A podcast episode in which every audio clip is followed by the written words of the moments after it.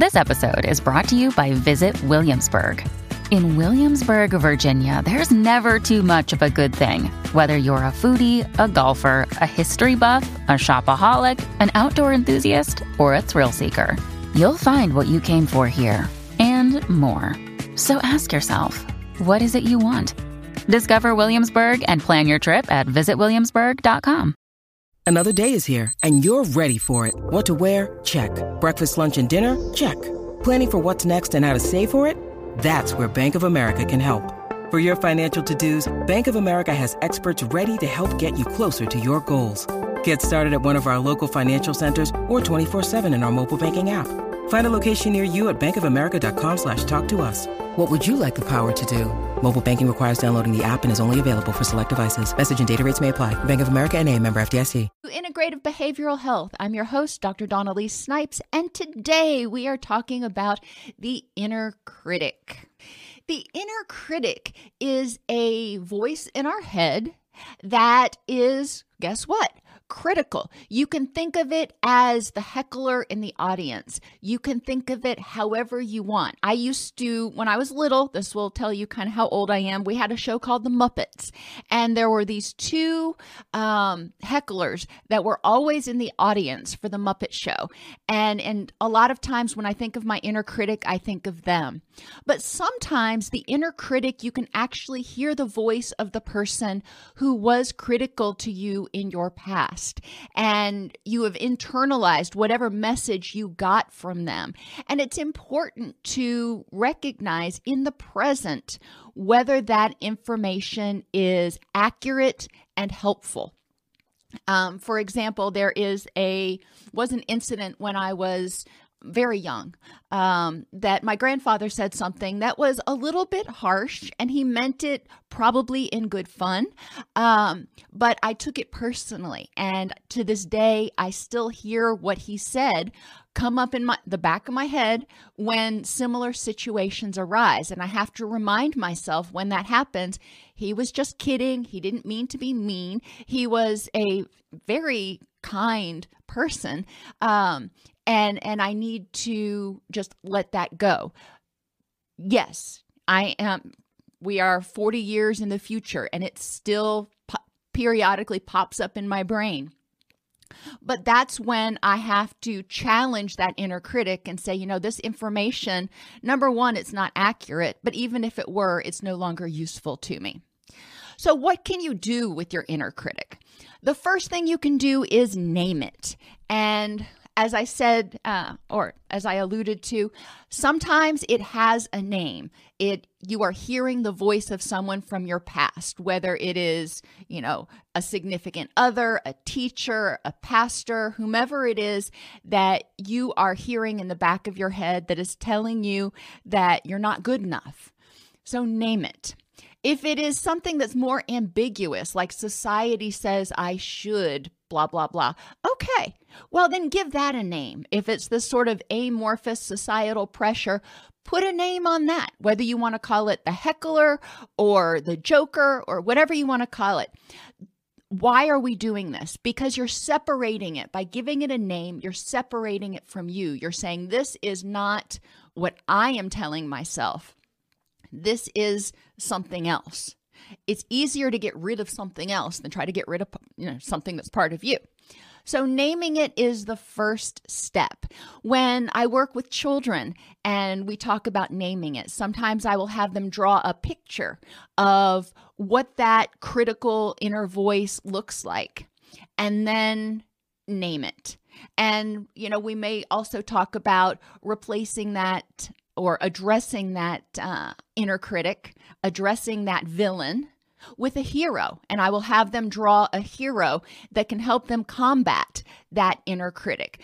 Now, for some of us, even as we get older, that might be a useful tool. Other people may see that as too um, juvenile to do. If it works for you, great. I don't care.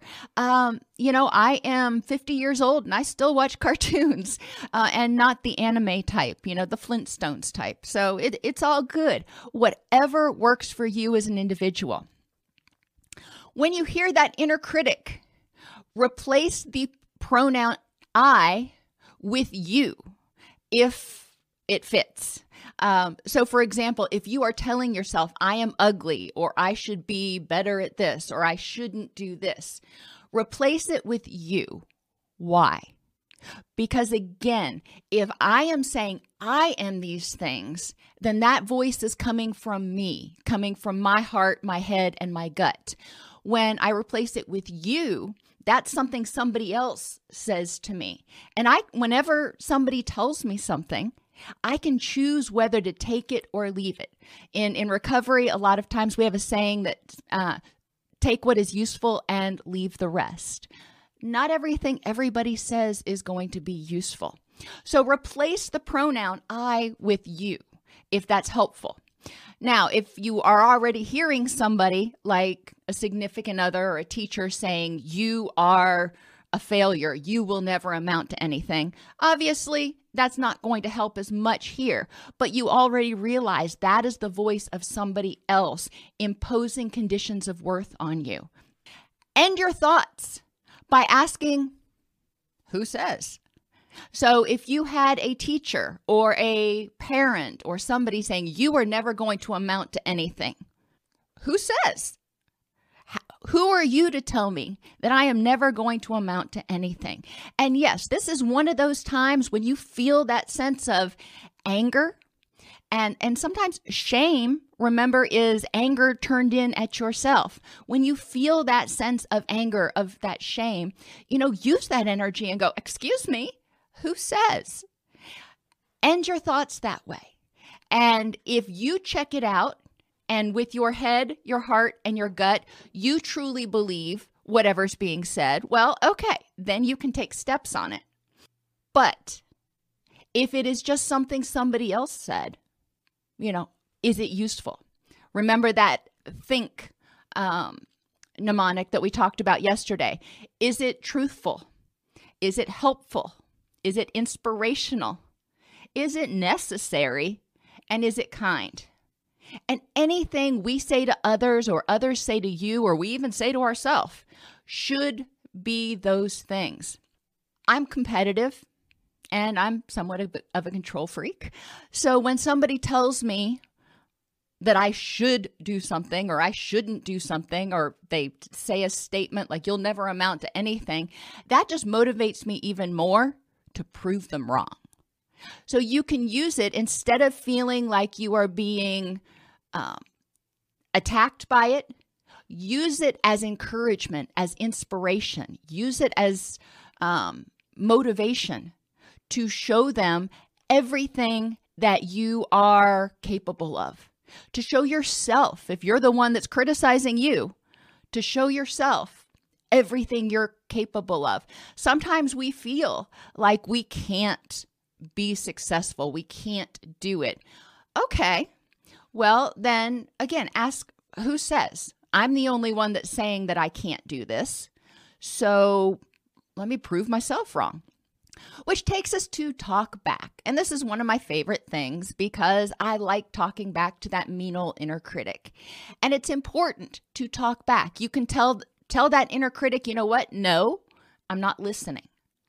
You can talk back by ignoring the inner critic and starting to say, sing something else. Um, you know, it's kind of akin to when a little kid doesn't want to hear something and they stick their fingers in their ears and they go la la la la la la la. I can't hear you.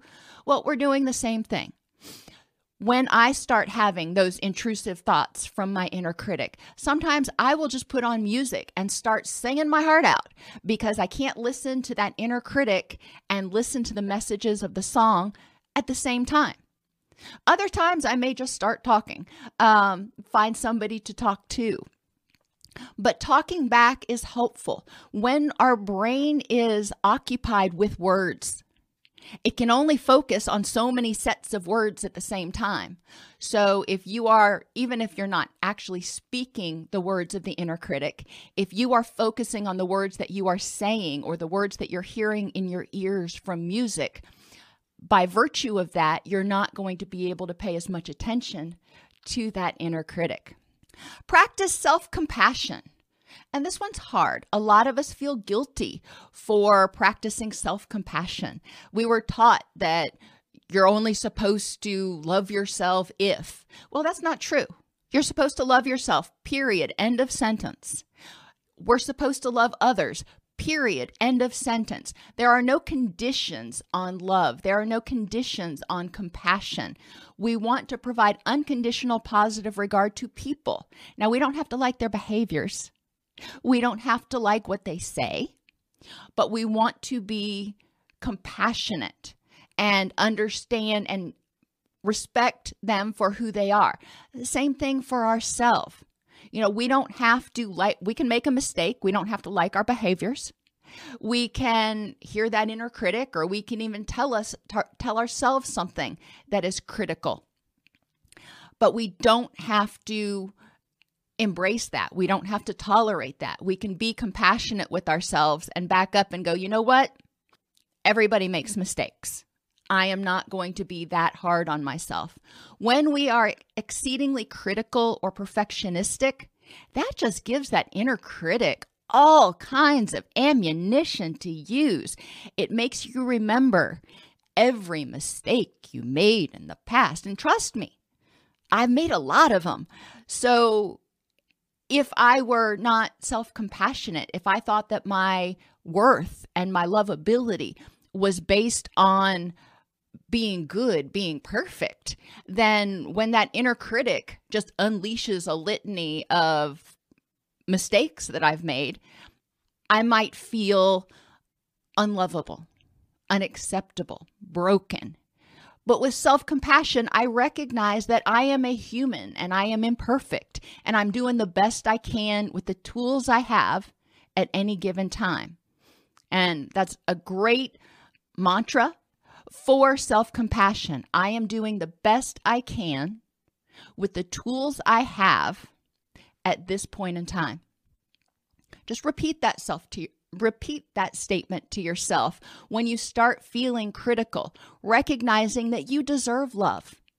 Be your own inner parent if you will. You know as we grow up we're like oh we're we're grown now. We don't need parents um, to parent us as much anymore. But that's not the case. We still have to regulate our own feelings our own behaviors. We still have to provide ourselves love. We have to take over you know when we are distant from our parents, we're not living with them anymore, or heaven forbid, they've passed away. You know, sometimes we have to replace that nurturance with positive self talk. Another way you can combat that inner critic is would I say this to a friend? If you tell yourself something in your head that is just hateful, awful, critical, mean, whatever, back up and say, Whoa, pump the brakes for a second. Would I dare say this to anybody else? Is this the kind of person that I want to be perceived as? The things that I tell myself sometimes are nothing that I would dare say ever to another person because I am not that critical, hateful, mean person that to the outside world, to everybody else, that I can be to my, myself. So, why am I doing that to myself? Would I say this to a friend? And a lot of times we have gotten so used to being self critical because there's nobody there to monitor our thoughts. So those things go unchecked and we start saying them and then we start repeating them and we sort of have this group think in our own head and we convince ourselves that we are not worthy. So step back and ask yourself is this the kind of environment, are these the kind of statements that I really want to immerse myself in? And develop it a nurturing, protective inner voice.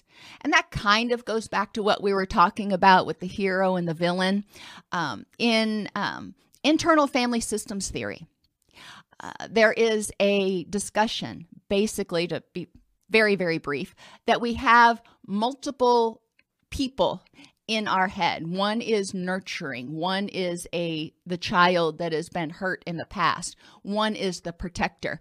Um, and we want to make sure that we have that nurturing, protective inner voice, that we pay attention to that, not just the critical one and not just the one that has been hurt and feels helpless, but the inner parent that hopefully we internalized from our very responsive, uh, healthy, loving parents. And if you didn't have that, if you didn't have secure attachment, if you didn't have a great childhood, I get that. Not everybody did. A, a lot of people didn't.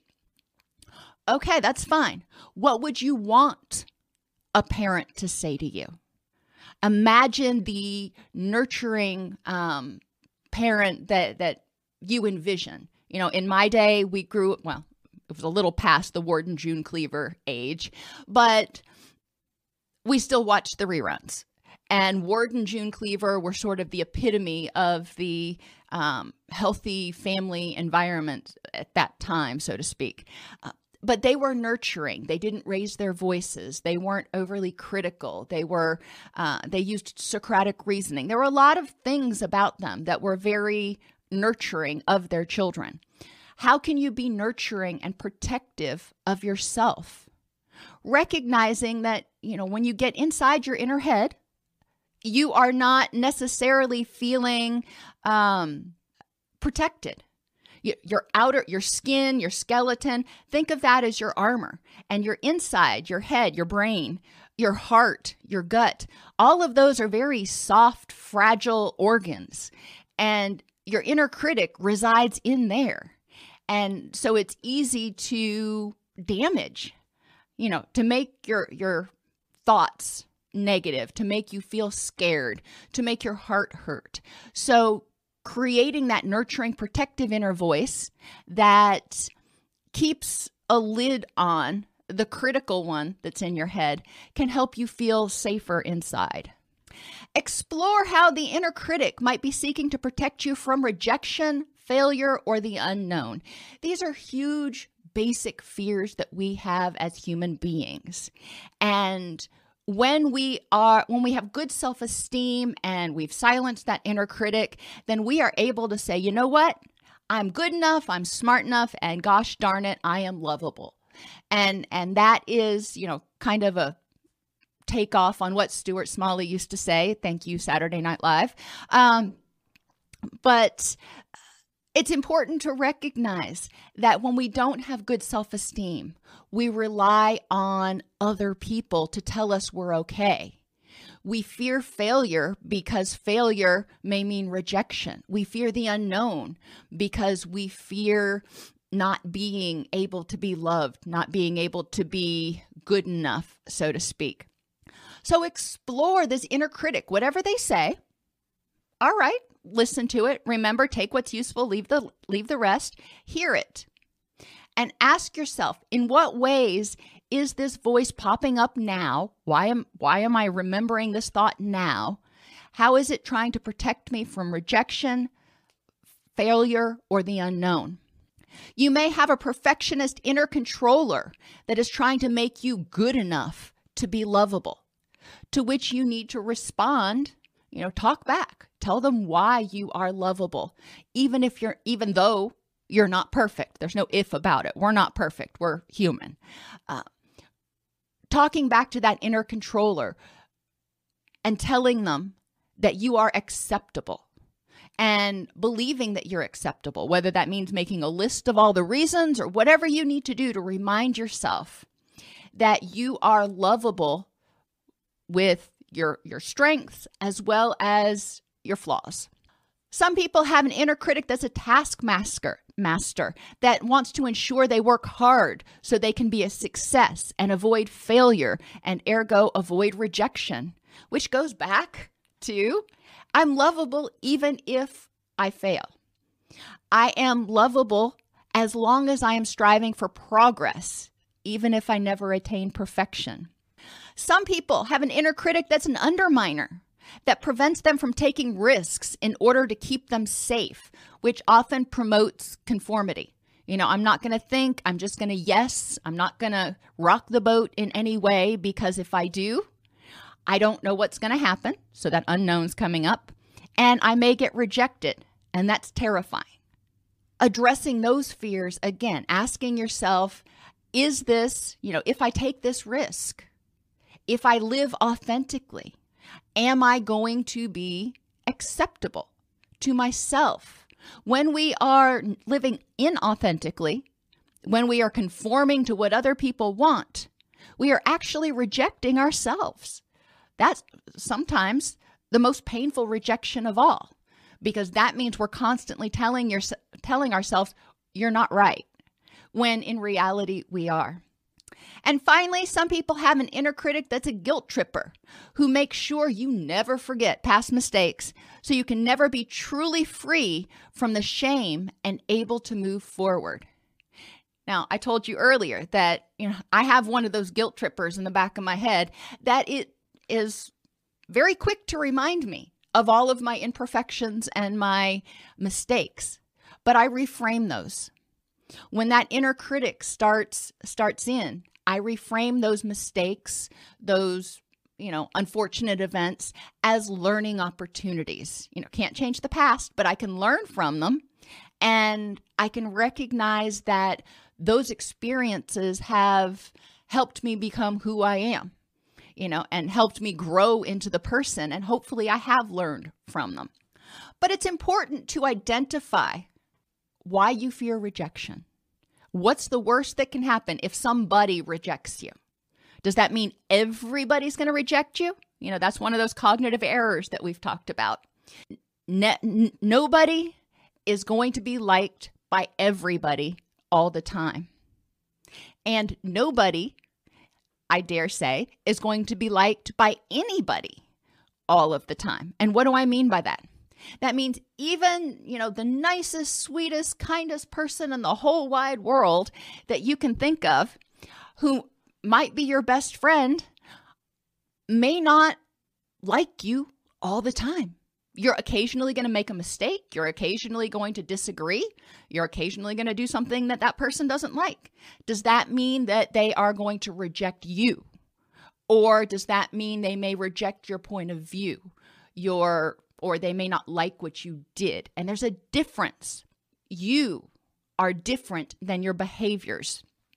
And exploring those concepts of, of rejection, recognizing that a lot of times when people don't like you, especially if they don't hardly know you, that probably has more to do with them than with you.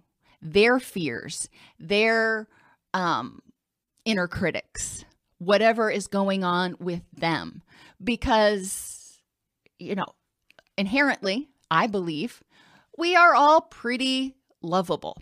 Um, Examine your fear of failure and how that's held you back um, and what would happen. Uh, one of the activities that I have my my clients do is, and even when I taught at the university, the my students, one of their assignments would be to go through the internet and find memes and quotes about failure that are inspirational. And a lot of times when I'd say that, they'd look at me like I had three heads. Give you an example.